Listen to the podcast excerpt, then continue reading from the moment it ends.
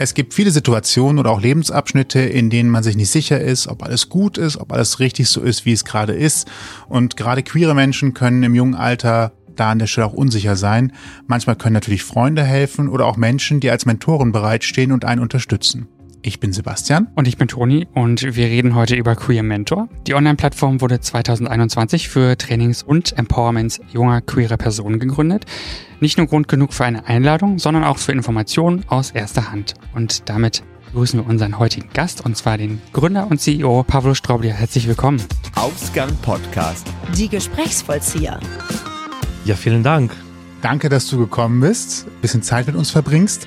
Uh, äh, ich reiß hier schon gerade alles vom Tisch vor lauter Freude.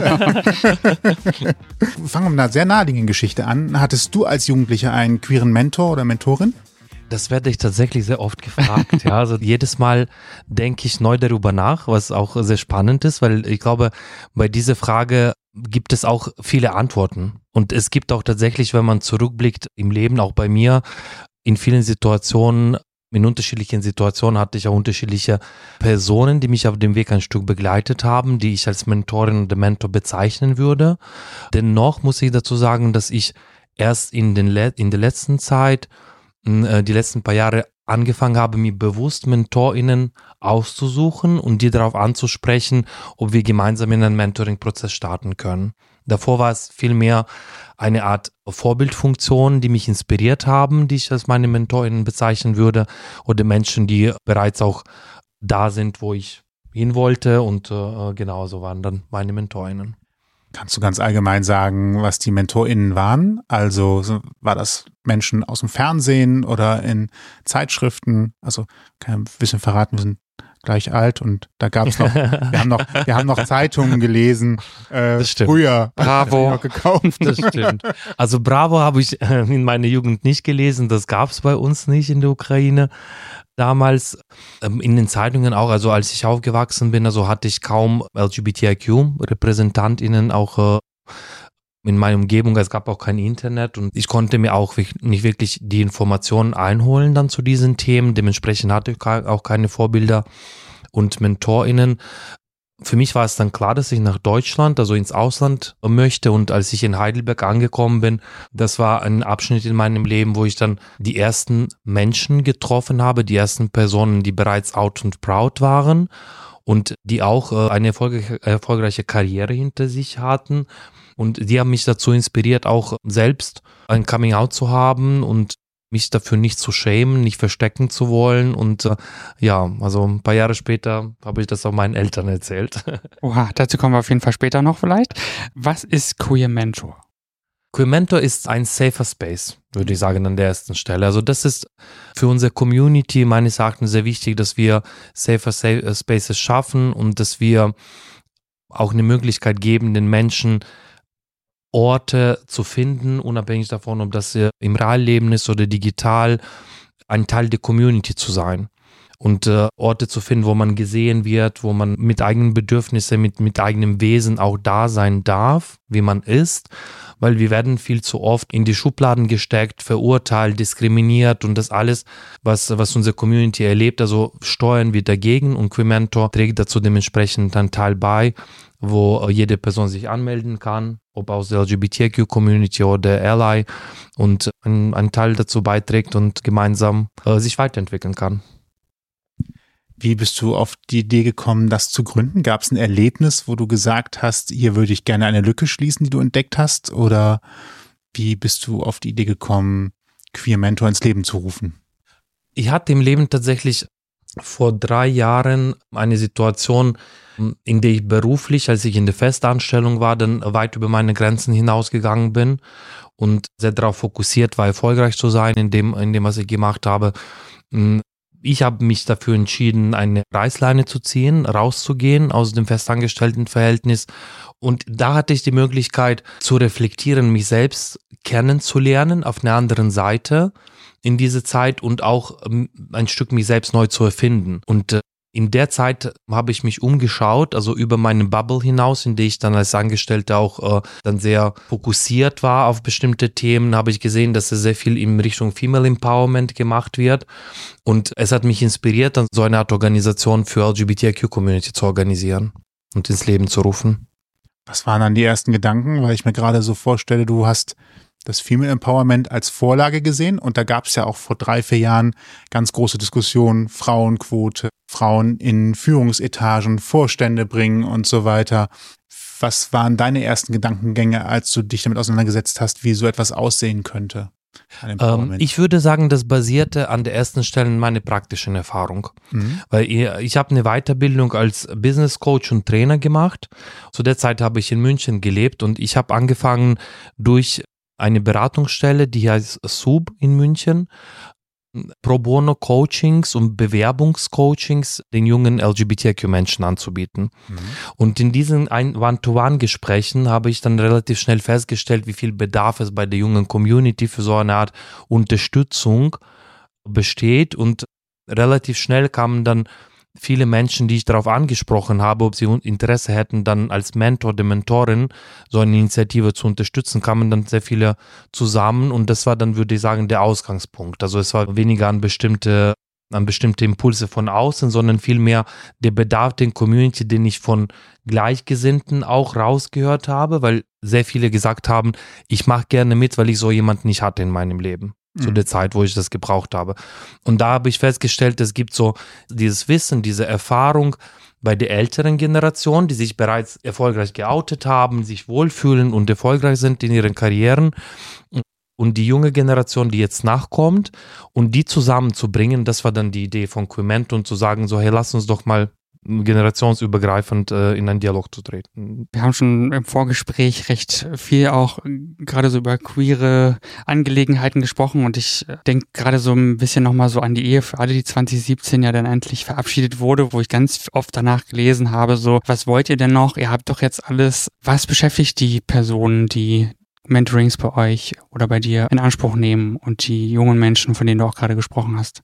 Das sind ganz unterschiedliche Themen. Also an sich entsteht tatsächlich in der Mehrheitsgesellschaft der Eindruck, dass durch die CSD-Paraden, die wir jährlich durchführen im Sommer, unsere Community bereits alles erreicht haben kann, also mit der Ehe für alle, nicht zuletzt. Die Wahrheit ist aber eine andere, weil wir, wir haben die Statistiken, die darüber aussagekräftige Zahlen liefern, dass die LGBTIQ-Community dreimal öfter an Depression und Burnout leidet als heterosexuelle Menschen.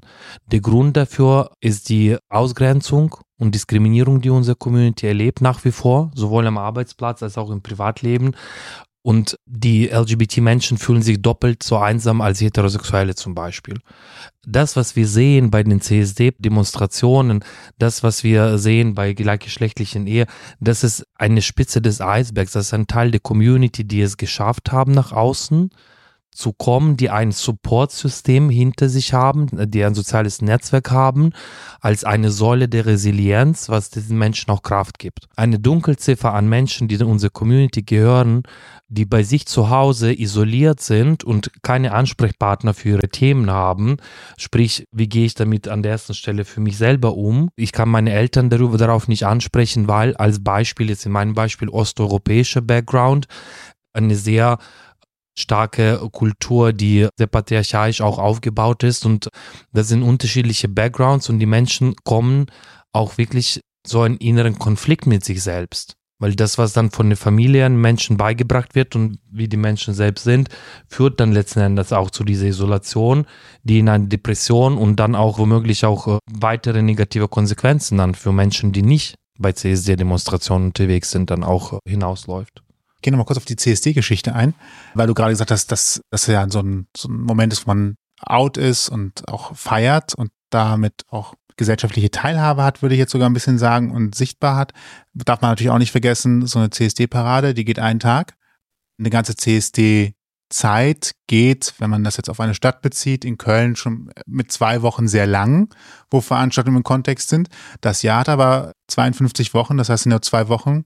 Da fehlt also so auch ein bisschen dann Ventilausgleich, wenn man das mal so kurz da gegenübersetzen möchte, weil ja, das ist dann vielleicht eine Zeit, wo man dann sich wohlfühlt und sagt, alles ist gut. Jetzt gibt es in Köln natürlich auch Orte, wo man ausgehen kann, aber so, so richtig offen gefeiert ist das dann ja dann doch eher so im speziellen Räumen und findet sonst in der Stadt nicht statt. Das heißt, Queer Mentoring kann an der Stelle dafür sorgen, dass Jugendliche oder auch Menschen Ansprechpartner haben, wo sie dann insgesamt über ihr Gefühlsleben in Sachen Queerness sprechen können.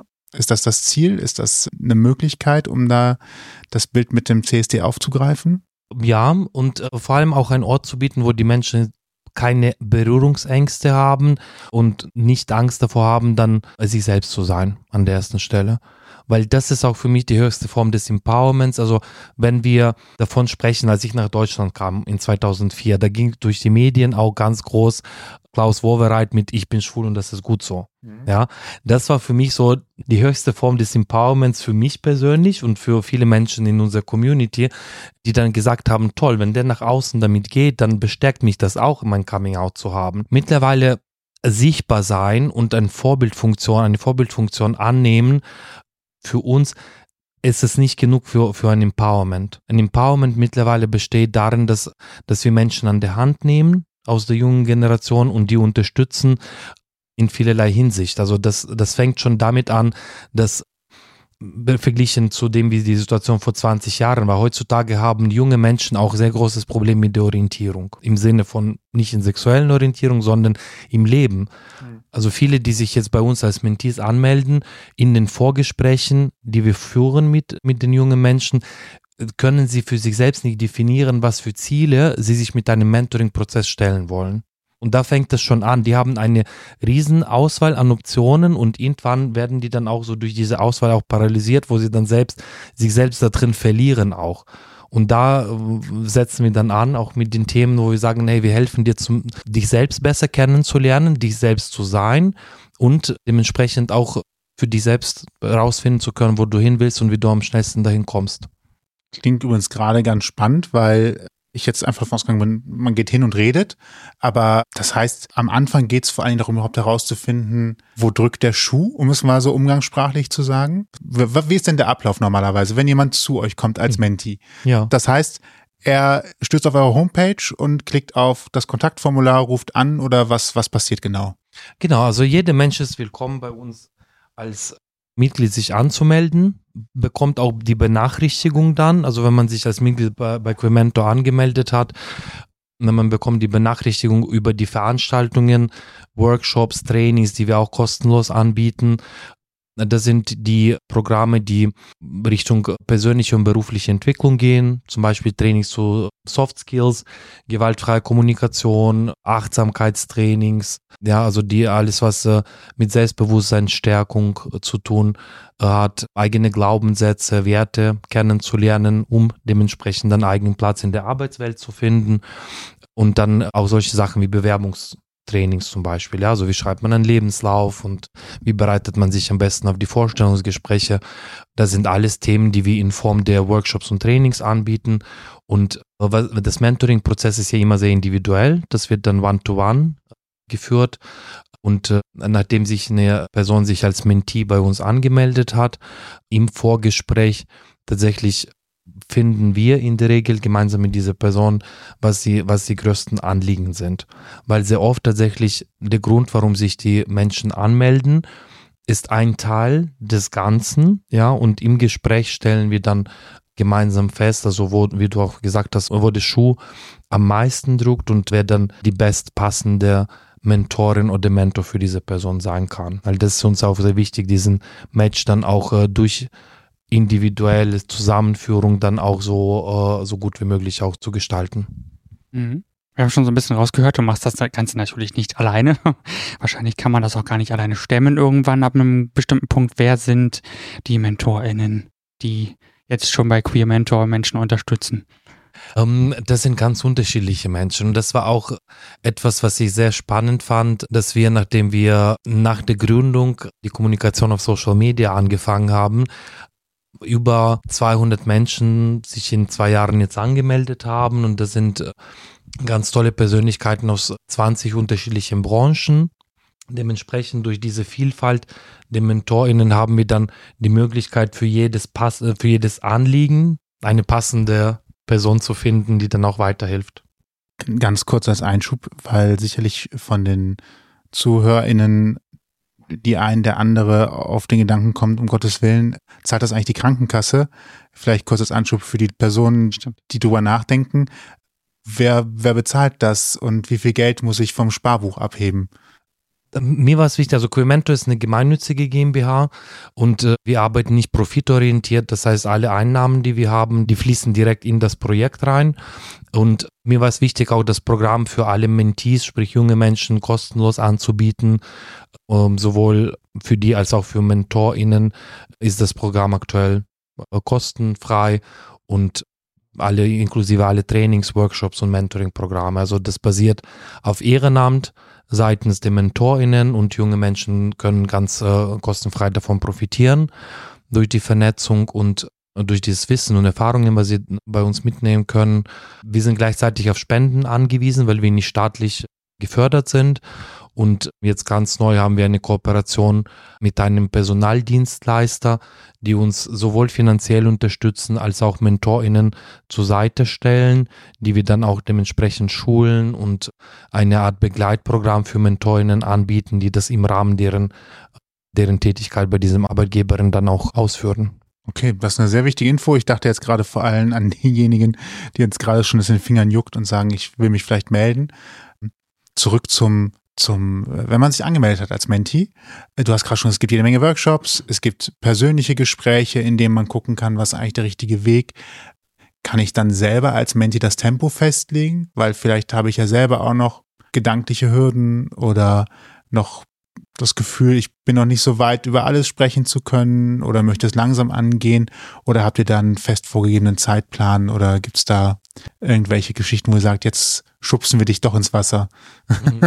äh, passiert tatsächlich nicht. Also wir haben ein Programm, das sehr flexibel ist und wie gesagt, die durch Mitgliedschaft bekommen unsere Teilnehmende auch Informationen zu den Veranstaltungen, können sich anmelden und sie suchen für sich die Veranstaltungen aus, die, die sie auch interessieren und für die sie auch Kapazitäten haben. Dementsprechend das äh, zum Mentoring-Prozess selbst, es startet erst in dem Moment, wo Menti uns auch signalisiert hat, dass er oder sie soweit sind, äh, das Mentoring-Prozess zu starten.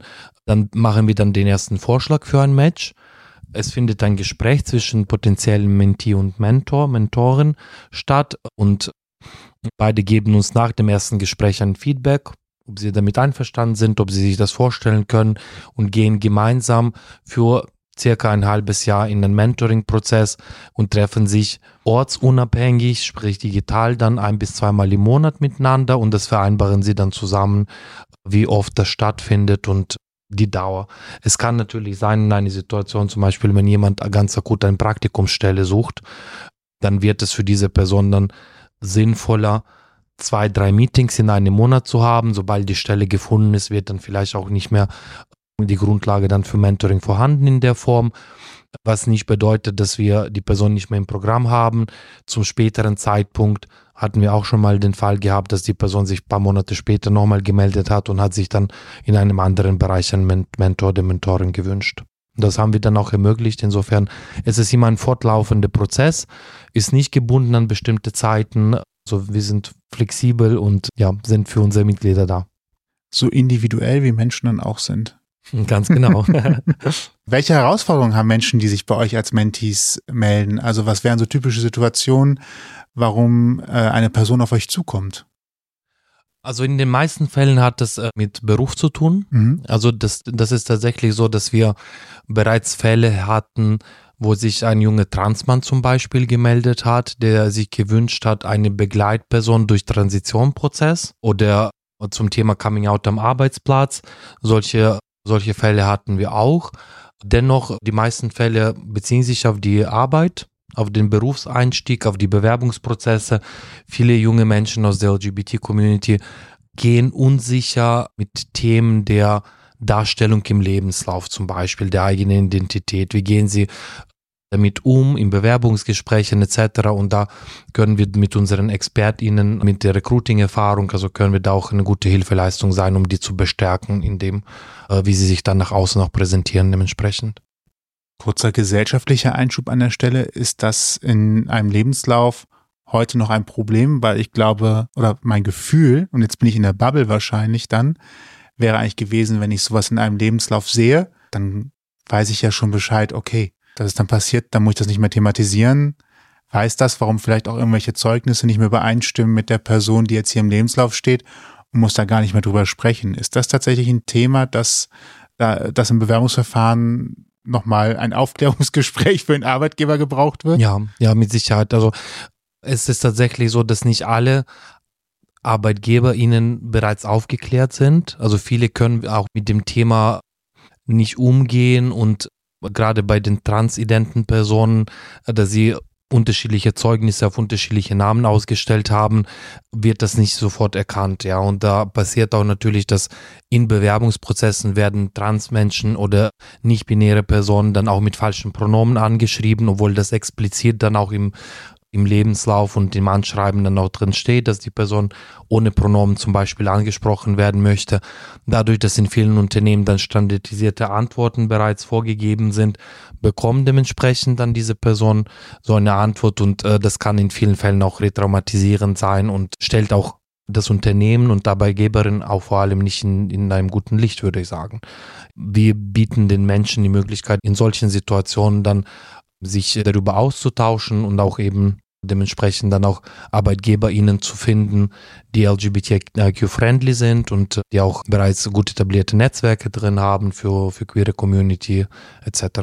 Kann man euch dann als Mentor unterstützen, wenn man sich anbieten möchte, seine Zeit zur Verfügung zu stellen und seine ja, Kompetenz, seine Kompetenz. Ja. sich gerne bei uns melden. Mhm gerne entweder über Formular auf der Webseite oder uns auf info.quimento.org anschreiben und da freuen wir uns natürlich dann ins Gespräch zu kommen. Auch auf LinkedIn, Instagram sind wir unterwegs und äh, freuen uns dann über jeden Menschen, der auch bereit ist dann oder sich einbringen möchte. Aber das heißt, ihr sucht auf jeden Fall auch noch Unterstützer auf der MentorInnenseite.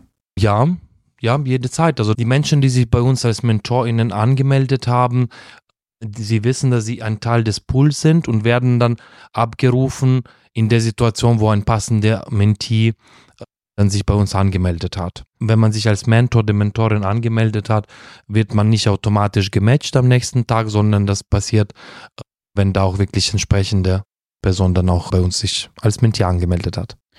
Und wir hatten auch schon vorhin im Vorgespräch das Thema, dass auch Arbeitgeber dafür Zeit frei machen, dass MentorInnen mhm. das auch ihre, ihre Position auch nutzen können und ausfüllen können. Ne? Hattest du vorhin auch schon erwähnt. Ja, ja, das finde ich auch ganz groß und es gibt tatsächlich viele Unternehmen in Deutschland, in anderen Ländern auch, die mit die einen gewissen Anteil an Arbeitszeit für gemeinnützige Projekte den Mitarbeitenden zur Verfügung stellen und solche Initiativen und Projekte wie Quimento auch supporten. Und wir haben eine Kooperation im Moment mit einem Unternehmen, die Quimento als eine Art, wie sagt man dazu, verlängerte Arm, wie so, wie so eine Art äh, Safer Space Kooperationspartner auch für die Mitarbeitende auch anbietet, wo sich dann sowohl junge Mitarbeitende anmelden können, um als Mentee dabei zu sein, oder die MentorInnen, die wir dann auch dementsprechend onboarden und begleiten. Wenn ich Mentor bin, wie viel Zeit muss ich ungefähr einkalkulieren? Jetzt hast du ja schon gesagt, dass man, wenn man gerade eine Person betreut, man ein bis zwei Meetings, vielleicht auch drei im, im Monat hat. Wie viel Zeit muss man da einkalkulieren? Weil vielleicht nicht jeder einen Arbeitgeber hat, der das unterstützt. Was, was muss ich dann vielleicht meiner Freizeit an Zeit einplanen? Also an der ersten Stelle gerne sich an uns wenden. Wir helfen dann bei der Ansprache des Arbeitgebers, weil es ist auch unsere Aufgabe tatsächlich, die Unternehmen in die Pflicht zu nehmen. Ja, also weil das sind auch Organisationen, die nach außen ein gutes Bild abgeben möchten, die davon sprechen, wir investieren viel in unser Employer Branding. Wir möchten auch wahrgenommen werden als ein attraktiver Arbeitgeber oder Arbeitgeberin. Und da ist es auch so, dass nur die Worte alleine reichen nicht. Also da braucht man wirklich ein Engagement und da kommen, helfen wir auch gerne mit, auch mit dem Arbeitgeber in, ins Gespräch zu gehen und ja, das, anzusprechen und Darüber hinaus, wenn man das als Privatinitiative machen möchte, als Mentor oder Mentorin dabei zu sein, da kann man mit eine bis zwei Stunden im Monat rechnen. Wir bieten auch monatliche Treffen, wo sich MentorInnen untereinander auch vernetzen können. Und das ist auch nochmal so ein schöner äh, Synergieeffekt, wo man dann auch sein, eigen, sein oder ihr eigenes Netzwerk auch ausbreiten kann mit Gleichgesinnten. Klingt sehr schön. Was mir eben noch eingefallen ist, als du das Thema LinkedIn aufgerufen hattest, es empfiehlt sich tatsächlich dir zu folgen. Wir geben am Ende der Folge nochmal deinen, deinen Namen bekannt, damit jeder dann auch direkt anklicken kann. Ansonsten im Blogpost zur Sendung kann man jetzt auch schon draufklicken. Du schreibst auch sehr viel tatsächlich auf LinkedIn, äh, auch ausführlich, empowerst Leute auch tatsächlich auf LinkedIn, was ich sehr schön finde. Wie hast du dir das beigebracht? Weil ich auch viele kenne, die sagen, mh, hm, auf LinkedIn schreiben, das ist irgendwie so Open Mic auf einer Bühne stehen und ich weiß aber gar nicht, was sage ich denn jetzt in das Mikrofon eigentlich? Was präsentiere ich? Was stelle ich da? Hast du da Tipps für unsere Zuhörenden? Ein sehr schöner Vergleich mit Open Mic, muss ich sagen. Und tatsächlich ist es auch mit Open Mic so. Also man kann sich auf die Bühne stellen und man kann sich da drin verlieren, ja, wenn man vom Publikum steht.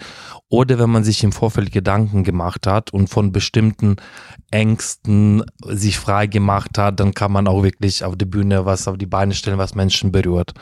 Und Genauso ist es auch auf LinkedIn. Also ich habe mir auch tatsächlich, nachdem ich in die Selbstständigkeit gegangen bin, nach der Gründung von Queer Mentor, war es mir wichtig, meine Botschaften, äh, nämlich die Themen, die LGBTIQ-Welt bewegen, in LinkedIn präsenter zu machen. Mhm. Weil gerade als ich bei einem, bei einem Unternehmen in der HR-Abteilung gearbeitet habe, als Recruiter, habe ich dann auch festgestellt, wie wenig viele Unternehmen aufgeklärt sind, Viele streben danach, das Thema Diversity bei sich zu positionieren und äh, LGBTIQ-Community zu unterstützen. Dennoch gibt es da viel zu wenig Insights und viel zu wenig Einblicke von diesen Menschen, was man auch ein Stück irgendwo nachvollziehen kann. Jeder hat seine, seine oder ihre eigene Realität, eine Unternehmenskultur. Und für mich war es dann wichtig, auf LinkedIn als Business-Plattform die Geschichten zu erzählen, die für mich prägend waren. Mhm. Und dadurch den LeserInnen auch eine Möglichkeit zu geben, dann entweder zu sagen, wir haben sowas ähnliches erlebt, oder zu sagen, ich habe jetzt was Neues für mich entdeckt, was ich vorher in der Form nicht kannte. Und durch diesen Feedback habe ich dann für mich eine Art Beitragskultur, würde ich sagen, dann ausgearbeitet und ich habe die Themen, über die ich schreibe, ausgearbeitet und bin dann auch LinkedIn Top Voice zum Thema LGBTIQ geworden, weil eben ich dann sehr oft spreche ohne vorgehaltene Hand. Das kann ich mir jetzt in der Form auch rausnehmen, das, das nehme ich mir auch raus, weil ich jetzt keinen Arbeitgeber oder Arbeitgeberin habe, die dann auch genau über meine Beiträge rüberschauen würde und sagen würde, so geht das nicht d'accord mit unserer Unternehmenskultur.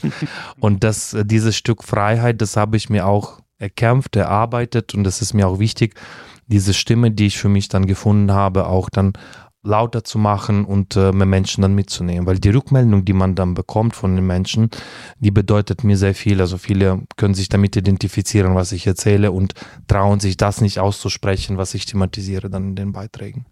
Das spürt man, glaube ich, auch tatsächlich. Ja, finde ich auch. Sollen wir das Open Mic Thema noch ein bisschen genau aufgreifen? Genau darauf wollte ich äh, auch gerade hinaus. Genau, da hast du nämlich eine schöne Vorlage gegeben. Wir kommen jetzt zu unserem wunderbaren Assoziationsspiel. Es heißt Mein Wort, dein Wort. Heißt, wir geben dir jetzt jeweils einen Begriff und du kannst darauf antworten, was du willst. Und zwar entweder kurz oder lang. Je nachdem, was dir dazu einfällt. Alright. Wir halten es ganz einfach an der Stelle. Mhm. Ähm, aber ich hoffe, so ist es auch die ganze Zeit. Soll ich anfangen oder möchtest du anfangen? Fang an. hm, dann nehme ich mein Lieblingswort, was ich gerade schon entdeckt habe. mein Lieblingswort ist Brot. Ah, Brot, äh, Gemütlichkeit, Beisammensein, Zusammengehörigkeit. Das sind schöne Assoziationen gerade. Ja. Wir müssen dazu sagen, wir sind in der Lage, auch spontan noch Wörter hinzuzufügen. Wir sind auf das, das Thema, wir sind, wir sind auf das Thema Brot quasi gerade gekommen, mhm. weil ähm, ich habe vor unserem Termin heute ein Brot gebacken und wir haben eben noch etwas von dem knusprigen Brot äh, quasi auch gegessen. Oh, das war sehr lecker. Ja. Aber es sind tatsächlich auch sehr schöne Assoziationen, die du dabei hast. Man macht das eigentlich mit Freunden viel zu selten, so eine Brotzeit. Ich stelle mir gerade mal vor, wie Leute einladen, lecker Brot aufgeschnitten und dann so einfach ja. Belag in die Mitte ja. und jeder macht sich da was zusammen. Ich glaube. Für die, das nächste auf die To-Do-Liste würde ich sagen, ne? Genau. Ich Leute sag, einladen. ja, und, und äh, Brot reichen. Ja, gerne. Finde ich eine tolle Idee. Dann können wir mit dem nächsten Begriff da direkt anschließen, und zwar Heimat. Heimat. Heimat, zwei, zwei Heimat. wie sagt man Plural von Heimat auf Deutsch? Hm, Ich bin gerade da fragst. nicht. Ich, ich wüsste ihn gerade nicht. Ich würde gerne sagen, dass Heimäte ich zwei Heimäte blöd. habe. ich glaube, glaub, wenn, wenn, dann sagen wir im Umgangssprachlichen eher meine zweite Heimat ist, aber so, Ja. Ja. Ja. Ich glaube, das ist gar nicht vorgesehen, ne? Also Nee. für das Wort, das so ein, also per Default dann nur eine Heimat haben ja, darf. irgendwie schon. Eindeutig. Und äh, eindeutig habe ich zwei, weil das ist zum einen, zum einen ist es in der Ukraine meine Heimatstadt, Uschgorod, und zum anderen ist es Heidelberg für mich. Das sind so zwei, zwei Städte, die auch sich sehr ähneln in vielerlei Hinsicht und äh, ja, das ist so mein Herz in beiden Städten dann. Ja. Heidelberg steht auch fast auf meiner To-Do-Liste eigentlich. Da war ja, ich noch ich gar war nicht. noch nie da. Man hört nur immer viel Herzliche davon. Einladung, ja, herzliche Einladung. Ich nehme die englische Aussprache Passion. Oder Passion, aber muss ich immer so an, an, an Passion äh, Christi. ja, genau das. Stimmt, Passion Christi. Passion, Passion for Fashion gibt so einen Ausdruck und ich habe auch eine Zeit lang in der Modebranche gearbeitet. Das war mein Kindheitstraum. Warum? Als was hast du da gearbeitet? Äh, Zwei Fragen auf einmal. ja, gerne, gerne, gerne. Also das, ich habe, ich habe äh, in der Modebranche habe ich als Manager gearbeitet, habe auch einen Store geleitet und das war für mich tatsächlich, habe ich in Italien, sowohl in Italien, Mailand als auch in Deutschland gearbeitet und ich habe als Kind war ich dann auch sehr in touch with my feminine side, würde Nicki Minaj sagen. äh, äh, also ich war sehr weiblich, wurde deswegen leider auch gemobbt in der Schule, aber ich habe lieber mit Puppen gespielt und ich habe dann immer so neue Outfits für Puppen ge, äh, genäht und ja, meine Eltern, die, die, war, die haben mir dann auch so mm, Fake Barbie-Puppen gekauft und also ich kam nach Deutschland und ich wusste, dass ich in die Modebranche will, während meines Studiums. Habe mich bei H&M beworben, das war damals für mich in Heidelberg so das, äh, wow, das A und O. Und äh, die haben mich aber als Aushilfe nicht angenommen. Und dann war ich sehr traurig, weil ich sage, so, selbst für, für um T-Shirts zu falten, an der, äh, in, in HM bin ich nicht gut genug. Und dann zehn Jahre später habe ich dann eine ganz tolle Stelle bei Louis Vuitton äh, bekommen. Und für mich ist Passion for Fashion also ein fliegender Ausdruck, äh, ja, kommt mir in den Sinn. Seit heute kann ich bestätigen, dass da durchaus was dran ist mit deiner Passion für Mode. Ja, danke schön. Ja, schon. Habe ich äh, so bemerkt, ja. Danke schön. Äh, aber mir fällt gerade auf, du warst schon richtig viel unterwegs, ne? Ja, voll. Weil jetzt kam noch Italien gerade dazu. So, weil- wo hast du noch gelebt oder gearbeitet in Europa? Oh, ähm, also angefangen hat's ja alles in der Sowjetunion. Dann war auf einmal wurde ich auch mehr oder weniger gezwungen, dann von einem, von einem Sowjetjungen ein Ukrainer zu werden. Ja, also das war da, keiner hat danach gefragt, ne? Also die Leute waren dann auf einmal, ne, also in dann so eine Situation dann neu reingeschmissen und dann, danach habe ich mir bewusst ausgesucht Mhm. wer ich sein will. Das war das erste Mal wahrscheinlich dieser Wechsel von Sowjetunion zu Ukraine. War das äh, mehr oder weniger, wurde mir mitgegeben und dann habe ich mich bewusst dafür entschieden, dann nach Deutschland zu kommen. Also ich war in Heidelberg zehn Jahre, Mailand drei Jahre. Äh, Dann habe ich in Deutschland in München drei Jahre gewohnt und gearbeitet in Berlin. Heidelberg bleibt nach wie vor meine deutsche Heimat, da da ist auch jetzt meine Familie aktuell. Köln ist meine neue deutsche Heimat, also oder, oder Köln ist mein, mein neuer Homebase und äh, ich freue mich sehr, dass ich jetzt eine Möglichkeit habe, diese wundervolle Stadt auch zu entdecken und tolle Erlebnisse zu haben. Willkommen als Neuköllner. Ich kenne eigentlich niemanden, der wieder weggegangen ist. Also von Mhm. daher. Ja. So, und ich habe jetzt fast für sich. 20 Jahre voll. Dementsprechend bin ich jetzt dran eigentlich. Ich hatte die pa Passion. Okay, ja, dann äh, schließen wir doch da mal Aber an. Passion for Fashion wollte ich Ja, noch was hinzufügen, was, was ich glaube auch relevant wäre in unserem Zusammenhang. Also für mich war Mode auch immer eine Möglichkeit, auch so eigene Identität auch auszudrücken. Also das glaube ich auch für unsere Community ist auch immer wichtig, so dieses Thema Anpassung und, und, und zu sagen dann so, hey, du musst dann so sein wie, wie alle anderen. Und deswegen werden wir dann auch sehr oft als Paradiesvogel abgestempelt, was an sich nichts anderes hat als eine, als eine Möglichkeit, nach außen innere Vielfalt zu tragen. Mhm. Und das wissen auch viele Menschen nicht, glaube ich, ja, oder, oder wissen das nicht zu schätzen, dass man sagt dann so, ich traue mich, nach außen auszudrucken durch das, was ich anziehe, wie ich mich gebe und mein, meine Outfits dann auch äh, meine innere Welt zu präsentieren. Weil ich froh bin, dass sich das Menschen insgesamt wieder mehr trauen. Farbe zu tragen. Ich allerdings auch, ja. Also das, äh, man kann sich inzwischen wieder be trauen, beige zu tragen, um auch mal zu sagen, heute bin ich ein bisschen Uni unterwegs. Beige ist ja heute ohne- auch modisch, also angesagt, ne? Es ist ja, in. Alles Pastellfarben. Es ist nicht Mhm. beige, es ist nude. Off-white. Beige, äh. Ja, auch. Okay, Beige ist das neue Schwarz. man kann es auch wirklich äh, auf die Spitze treiben, ne? ich merk's grad. Aber ein weiterer Ausdruck von sich selbst ist Sprache. Das nächste Wort. Sprache ist für mich Schlüssel. Schlüsselzugang. Ich habe irgendwann mal ein Zitat gelesen. So viele Sprachen, wie du sprichst, so viele Male bist du ein Mensch. So, ich weiß nicht, ob das jetzt gut übersetzt ist auf Deutsch, aber so, ich glaube, der Sinn kommt drüber. Deutsch ist ja meine vierte Sprache und es hat mir so viele neue Türen geöffnet in die deutsche Kultur und, und hat mir so viele Möglichkeiten gegeben, mich zu integrieren hier in Deutschland und mich wohlzufühlen und auch von ihnen auch die Kultur zu verinnerlichen, dass ich das auch sehr nur bestätigen kann, diesen Spruch. Und deswegen war ich dann auch bewusst irgendwann dann nach Italien gegangen, weil ich Italienisch noch lernen wollte. Also das war für mich so eine Inspiration auch zu sagen, so, wenn ich jetzt dann wann, dann mache ich das jetzt. Was sind deine anderen beiden Sprachen dann? Ukrainisch und? Äh, meine Muttersprache ist Russisch. Mhm. Ach, So. Sowjetunion, das war auch ukrainisch, war auch ein, ein Stück unterdrückt auch. Also es war auch nicht erwünscht, dass man auf Russisch spricht. Wir hatten in unserer Heimatstadt, als ich geboren wurde, von 20 Schulen, die wir in der Stadt hatten, war eine ungarische Schule, die komplett auf Ungarisch war, eine auf Ukrainisch und die anderen waren dann alle auf Russisch. Und dann, als ich an die Uni bereits gegangen bin, nachdem ich Abitur gemacht habe in der Ukraine, war komplett alles auf Ukrainisch umgestellt.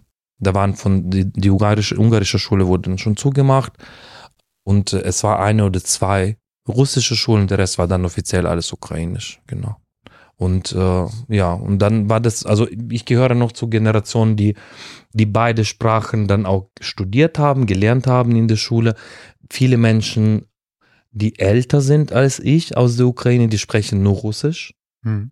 Und viele Menschen, die jünger sind, die sprechen nur Ukrainisch. Also es war dann irgendwo ist meine Generation da dazwischen auch ein Stück und da, und die beiden Welten, Welten dann auch mitgenommen, die beiden Kulturen, hat dann auch vor allem im, im Erwachsenenalter dann auch diesen, diesen Umbruch auch dann von dem Kollektivismus dann erlebt, was da passiert ist. Ganz kurz, wie, wie groß ist der Unterschied zwischen Russisch und Ukrainisch? Also ist das eine Art Dialekt oder ist das schon eher so wie Deutsch und Luxemburgisch, wo man dann schon viel raten muss, was das andere heißt? Das ist eine gute Frage und die werde ich, äh, also die höre ich auch sehr oft, ne? Also Mhm. das, sehr viele fragen das. Es ist tatsächlich so, dass es kein Dialekt ist. Also Mhm. Ukrainisch ist eigene Sprache und äh, man kann das mit Deutsch und Holländisch kann ich das vergleichen zum Beispiel, weil wenn ich Holländisch lese oder höre, kann ich manches nachvollziehen oder für mich die Zusammenhänge bringen, aber es eigene Buchstaben teilweise, die es im Russischen nicht gibt. Es gibt eigene Wörter, ja, die auch nicht, äh, nicht gleichen Klang haben, also das äh, schon auch eigenständige Sprachen, die zur gleichen Sprachfamilie gehören. Mhm, okay. Aber es hilft, glaube ich, sehr gut, jedem nachzuvollziehen, Ja. wie groß ist der Unterschied. Also das ist nicht so, dass man mal eben rüberfährt und sagt Mhm. und spricht und glaubt, alle verstehen einen. Ja. Ich habe hab mich das auch gefragt, dachte so, hm, ist das vielleicht mit Deutsch und Österreichisch zu vergleichen? Aber nein, offenbar ist es dann doch ein bisschen Nein, nein, abstrakter, ne? Ja, ja, und ob, das Ding ist ja, warum das so oft verwechselt wird, weil viele UkrainerInnen, die sprechen ja Russisch auch, Mhm. ne? also per Default, weil wir waren ja auch damals dann, wie, wie vorhin auch gesagt, in den 80er Jahren haben alle in den Schulen, dann in den Unis nur Russisch gehabt. Amtssprache war Russisch. Erst seit 1991 wurde Ukrainisch als Amtssprache eingeführt und da wurde auch lange diskutiert in unserem Parlament, weil die ersten Präsidenten haben auch kein Ukrainisch gesprochen. Und dann, da war schon auch nochmal so ein Signal nach außen sozusagen, so, hey Leute, alles gut, wir reden Russisch hier. Und es wurde viel diskutiert, ob man, ob Russisch als zweite Amtssprache eingeführt werden soll. Dann hat sich Parlament dagegen entschieden und somit war dann die ukrainische Sprache dann etabliert, ja. Auch interessant. sogar noch ein schöner Geschicht, geschichtlicher Exkurs, ne? Genau. Also interessant. Dann der letzte Begriff, Coming Out. Coming out individuell, Hm. schmerzhaft, befreiend, Punkt. Warum? Was verbindest du mit schmerzhaft? Die Reaktion meiner Eltern. Okay. okay. Ein Schritt zurück. Das erste Mal, als ich mich geoutet habe, das war in der Schule bei meiner besten Freundin. Und da war ich 16 Jahre alt. Mhm. Und ich habe zu ihr gesagt, ich glaube, ich bin schwul. Und die hat dann losgeheult. Und als ich sie gefragt habe, was los ist, und die hat gesagt, ich weine, weil ich Angst um dich habe. Dass, dass dir Schlechtes äh, angetan werden kann, dadurch, dass du schwul bist. Und das hat mich so traumatisiert, dass ich dann erst zehn Jahre später mich bei den Eltern geoutet habe, als ich dann schon das Land gewechselt habe, in Deutschland angekommen bin, ausstudiert habe, einen Job gefunden habe und wusste, dass ich in die Ukraine nicht wieder zurückkehren muss, wenn ich es nicht will.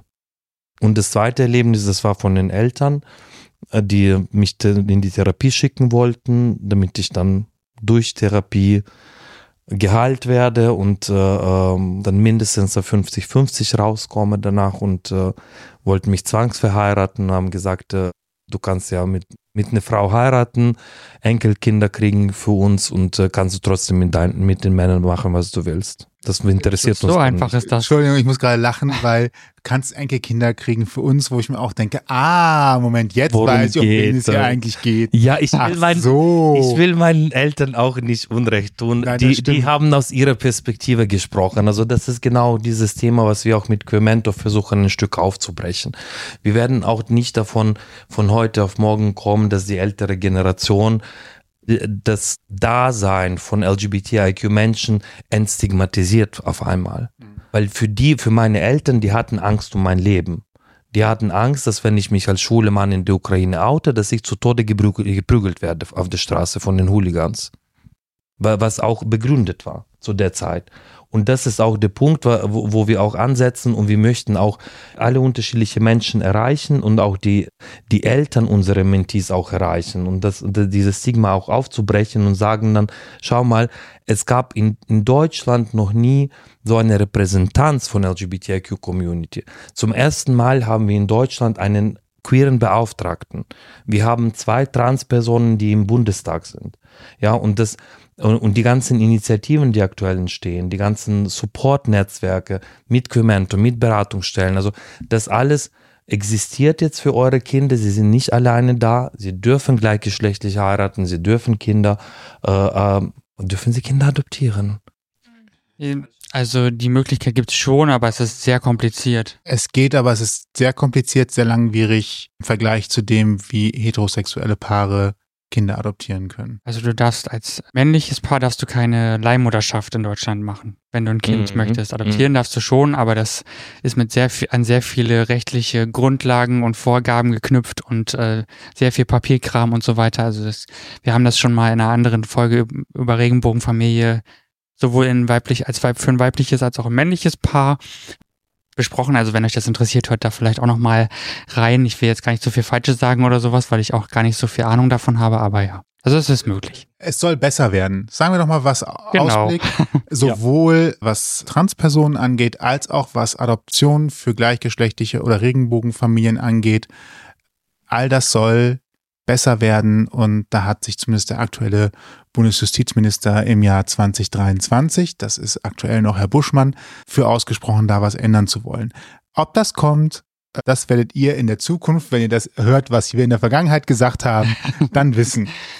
Bestimmt, aber man hört so raus, dass dein Umzug nach Deutschland auf jeden Fall auch eine gewisse Befreiung mit sich gebracht hat, was dein Queersein angeht. Kann man das sagen? Ja, mit Sicherheit. mit Sicherheit. Also ich habe auch vorhin erwähnt, also ich habe mich danach dann zuerst in Heidelberg geoutet und dann erst bei den Eltern dann. Also als ich dann schon wusste, dass ich dann, was ich auch gemacht habe. Also ich habe dann nach, nach dem ersten Gespräch, dann nach dem Coming Out bei mir zu Hause, war ich dann relativ schnell wieder am Koffer packen, weil das lief dann auch nicht so in die Richtung, wie ich mir das wünschen würde. Ja. Wie hat sich das denn gewandelt? Das ist ja jetzt auch schon ein, zwei Jahre her.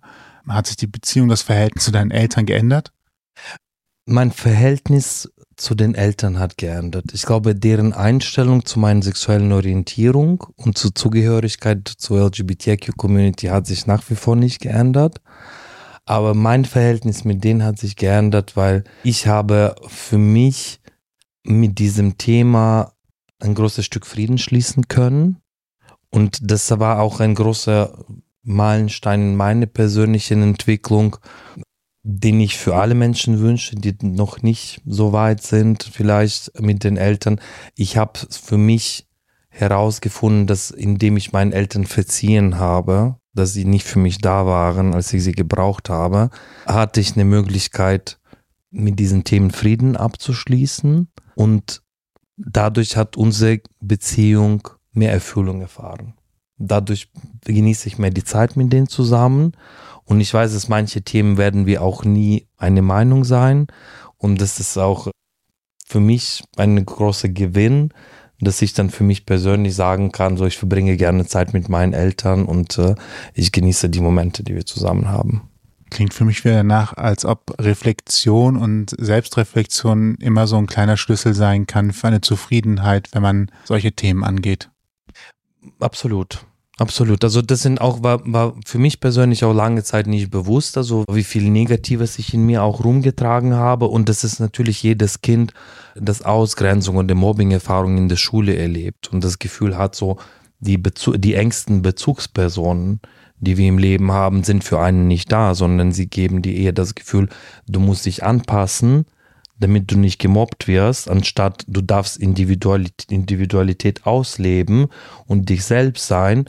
Selbstverständlich entwickelt sich dann irgendwann so dieses Gefühl so, du, du hättest dir anders gewünscht, ja. Und das zu erkennen durch die Selbstreflexion, wie du sagst, und, und da im nächsten Schritt dann auch das loszulassen, das, das hilft enorm. Also das kann in der Entwicklung, hat mich persönlich raus rauskatapultiert und zur Gründung von Quimentor geführt.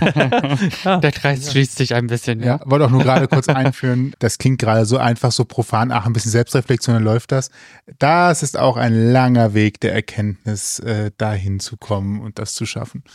Danke, dass du das sagst und umso mehr war die Wichtigkeit für mich dann so, dieses Programm auch ins Leben zu rufen. Also es passiert auch nicht durch ein oder zwei Meditationssessions tatsächlich, sondern es ist ein langer Weg und in der Regel, was ich auch sehr schade finde, also passiert das auch in, durch Coachings als Beispiel. Und auf dem freien Markt sind die Coaching-Einheiten sehr teuer. Und das können sich junge Menschen gerade nicht leisten. Es wird immer so wie ein Privileg dann für Führungskräfte betrachtet. Und viele von unseren MentorInnen haben eine Coaching-Ausbildung und wir bieten das kostenlos den jungen Menschen. So, also wer die Botschaft eben im ersten Teil schon mitbekommen hat, da war sie nochmal, wenn ihr nicht zögern. Hilfe braucht. guckt direkt im Blogpost zum, zur Folge nach. Gleich gibt es noch die ganzen Daten äh, am Stück, wo ihr draufgehen könnt. Und bewerbt euch um ein Menti. Muss man sich eigentlich bewerben oder wird man auf jeden Fall genommen?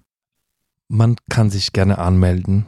Es ist kein Bewerbungsprozess, aber wir sortieren nicht aus. Wenn die Menschen Unterstützung suchen, versuchen wir es dann mit unseren Kräften und wenn, wenn wir merken, dass da die, die Menschen dann eine andere Art Unterstützung brauchen, die jetzt nicht Equipmento an Ressourcen vorhanden ist, äh, und helfen wir den Menschen dabei, die, die notwendige Hilfe zu finden, den Support. Wie war eigentlich deine Möglichkeit damals, anderen queeren Menschen in der Ukraine Kontakt aufzunehmen? Internet war ja noch nicht so. Also heute gibt's ja überall Apps, die kann man überall auf der Welt verwenden äh, und findet da Menschen. Wie war das damals in der Ukraine. Man kennt das ja nur aus Geschichten von, von früher, zum Beispiel, wie es in Deutschland war, da gab es dann halt irgendwelche Orte, wo man Menschen treffen konnte. Gab es sowas auch in der Ukraine? Äh, bestimmt, die kannte ich aber nicht, diese Orte. die waren so geheim. Die waren so geheim, dass ich sie nicht kannte. Und äh, ich hatte tatsächlich keinen Zugang zu Informationen. Und ich weiß, dass ich den ersten Jungen mit 19 geküsst habe beziehungsweise er hat mich geküsst, also ich fand den auch interessant, aber dann kam es irgendwann dann bei einer Party dann zum Kuss und das, das war dann auch äh, ganz toll für mich. Ich habe mich dann auch verknallt in den und äh, also hat er auch nicht in meine Heimatstadt zumindest, also die auch relativ klein ist, das ist so ein, so ein regionale Zentrum, regionales Zentrum. Da gab es auch keine Anlaufstellen. Also in Kiew dann eher, wo ich dann später dann eine Zeit lang auch gewohnt habe, aber an sich gab es auch keine Magazine. Also es gab dann wahrscheinlich dann dadurch wurde es auch so stigmatisiert in der Ukraine damals, weil mein Vater hat mir erzählt, dass sie dann an der Universität in ihrem in seinem Studiengang äh, einen Schwulen hatten. So und dann haben dann hatte dann versucht dann alle anzubagern und die Menschen haben dann dementsprechend den auch behandelt und das war bekannt und dann dadurch wurde man auch schnell stigmatisiert, weil man die Gleichgesinnten auch nicht finden konnte. Ja. Weil viele sich versteckt haben damals auch und es mit Internet hat es auch für unsere Community auch generell dann auch eine Möglichkeit gegeben, sich besser zu vernetzen und miteinander auch äh, in Kontakt zu treten. Krass.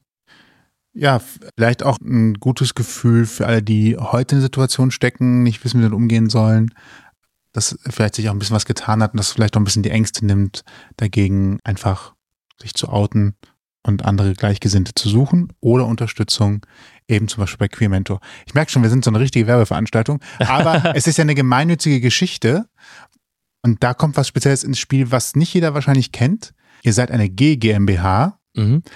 Und äh, ich kannte das zufällig, aber vielleicht kannst du noch mal kurz erklären, was eine G GmbH ist und was das Besondere daran ist. Sehr gerne. Kann ich mal kurz zum Thema Coming Out was sagen, weil ja, das ist mir auch ein Anliegen.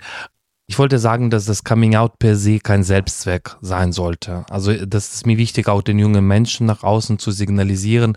Es erwartet niemand von anderen, dass sie auch zu dem Zeitpunkt, der für die Menschen noch nicht richtig ist, ihr Coming Out haben. Deswegen dann die Unterstützung zu suchen, eine Gleichgesinnte zu suchen, das ist dann der erste Schritt, um sich zu vernetzen. Und dann alles andere kommt danach, wenn, wenn der richtige Zeitpunkt passiert. Und ich möchte das nochmal betonen, dass es für die jungen Menschen dann auch auch ankommt, dass sie da keinen Druck auch verspüren dann in jegliche Situation. Du hattest ja auch eben schon am Anfang gesagt, ist das eigene Tempo und ihr gebt dann nichts ja. vor und es gibt da keinen Masterplan nach dem Motto drei Monate, nachdem man sich äh, angemeldet hat, äh, muss folgendes Ziel erreicht sein. Ganz genau, ganz genau. Also es ist immer individuell und freuen wir uns, wenn, wenn dann die Menschen dann im, im Klaren dann darüber sind, dass sie dann ihr eigenes Tempo auch fahren können. Zum Thema Gemeinnützigkeit. Gemeinnützige GmbH ist ein Unternehmen, das kein kommerzielles Zweck ver verfolgt.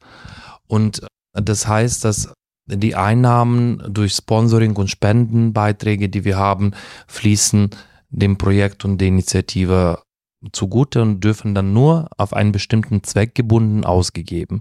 Und dieser Zweck, der ist in Satzung festgelegt und in unserem Fall sind das die Maßnahmen zur Unterstützung von den Menschen, die aufgrund von deren sexuellen Orientierung und geschlechtlichen Identität diskriminiert werden.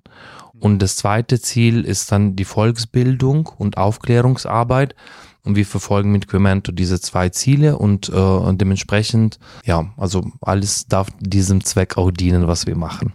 Bekommen Spender auch eine Spendenbescheinigung? Also das, was man aus von gemeinnützigen Vereinen her kennt? Selbstverständlich. Ah, okay. Also es gibt im Grunde genommen zwischen einem gemeinnützigen Verein und gemeinnützigen GmbH der einzige Unterschied, das sind die Strukturen dahinter. Und dadurch, dass ich eine Zeit lang als Geschäftsführer in einem Verein gearbeitet habe und dürfte auch ganz viel protokollieren und Sitzungen verwalten und einberufen, habe ich mich dann für gemeinnützige GmbH entschieden, die auch viel schlanker ist in den Strukturen. Tatsächlich. Um die Zeit, ja, um die Zeit dann auch äh, in, in das Notwendige und da führe ich lieber ein paar Gespräche mehr mit, mit den potenziellen Mentees oder Mentoren, anstatt dann zu Protokolle zu schreiben.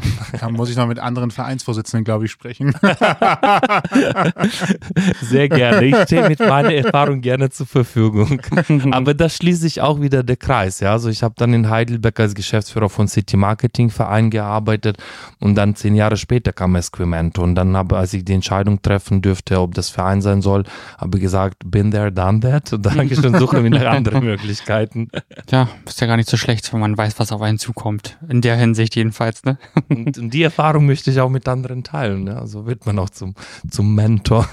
Ich wollte gerade sagen, es deckt sich ja gerade so, die Erfahrung, die du gesammelt hast, gibst du weiter. Jetzt zum Beispiel für das Thema oder aber eben auch als äh, Mentor für die Mentees. Ja, und es Stelle. gibt auch viele Menschen, die sich anmelden, äh, die zum Beispiel eine Selbstständigkeit starten möchten. Mhm. Oder die sagen so, ist das Programm dann nur für junge Menschen? Bis welchem Alter dürfen wir uns anmelden?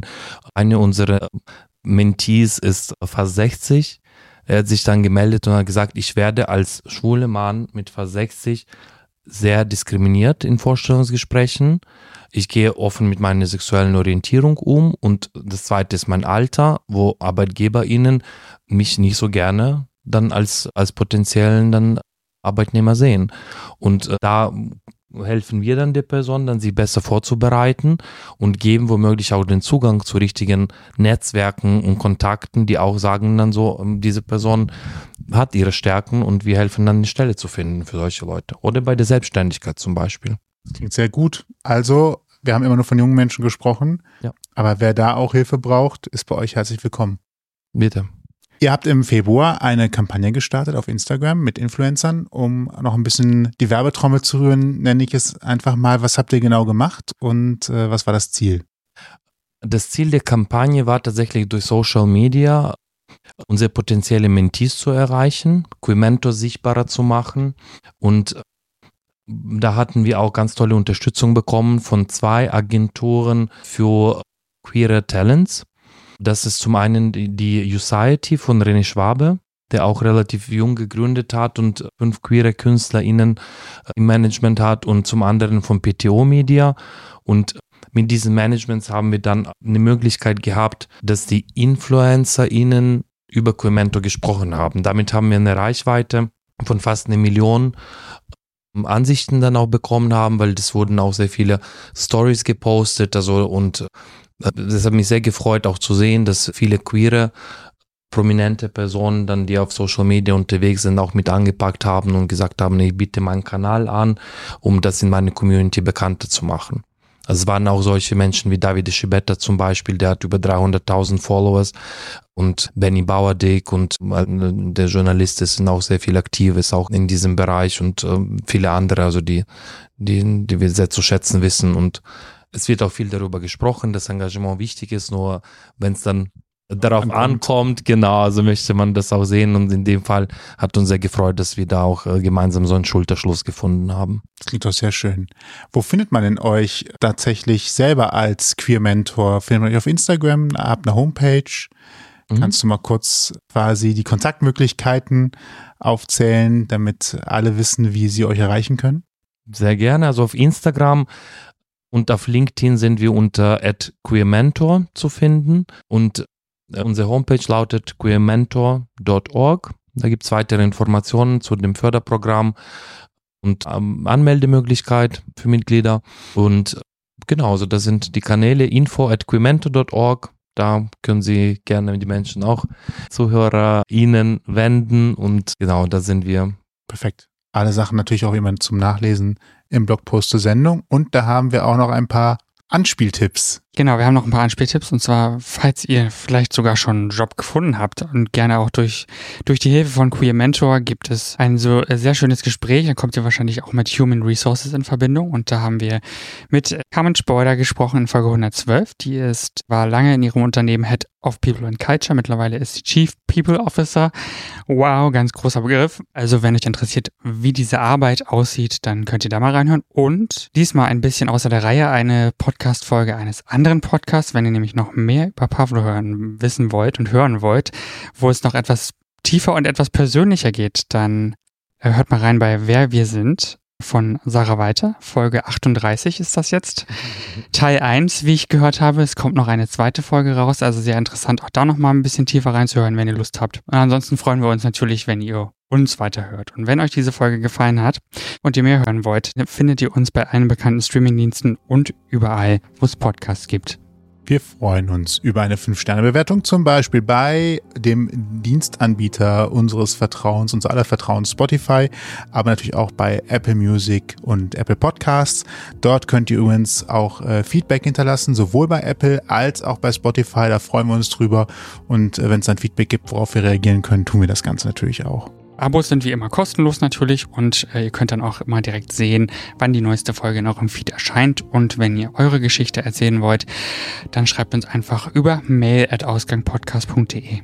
Alle Infos dieser Folge könnt ihr auch nochmal im Blogpost nachlesen auf ausgangpodcast.de.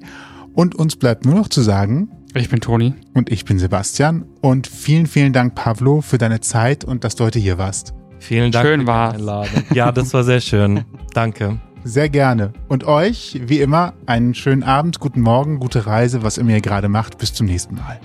Bis dann. Ciao. Tschüss. Ciao. Ihr habt Themenvorschläge, möchtet zu Gast sein oder habt Feedback, meldet euch per Facebook, Twitter, Instagram oder E-Mail bei uns. Alle Möglichkeiten und Adressen findet ihr auf ausgangpodcast.de.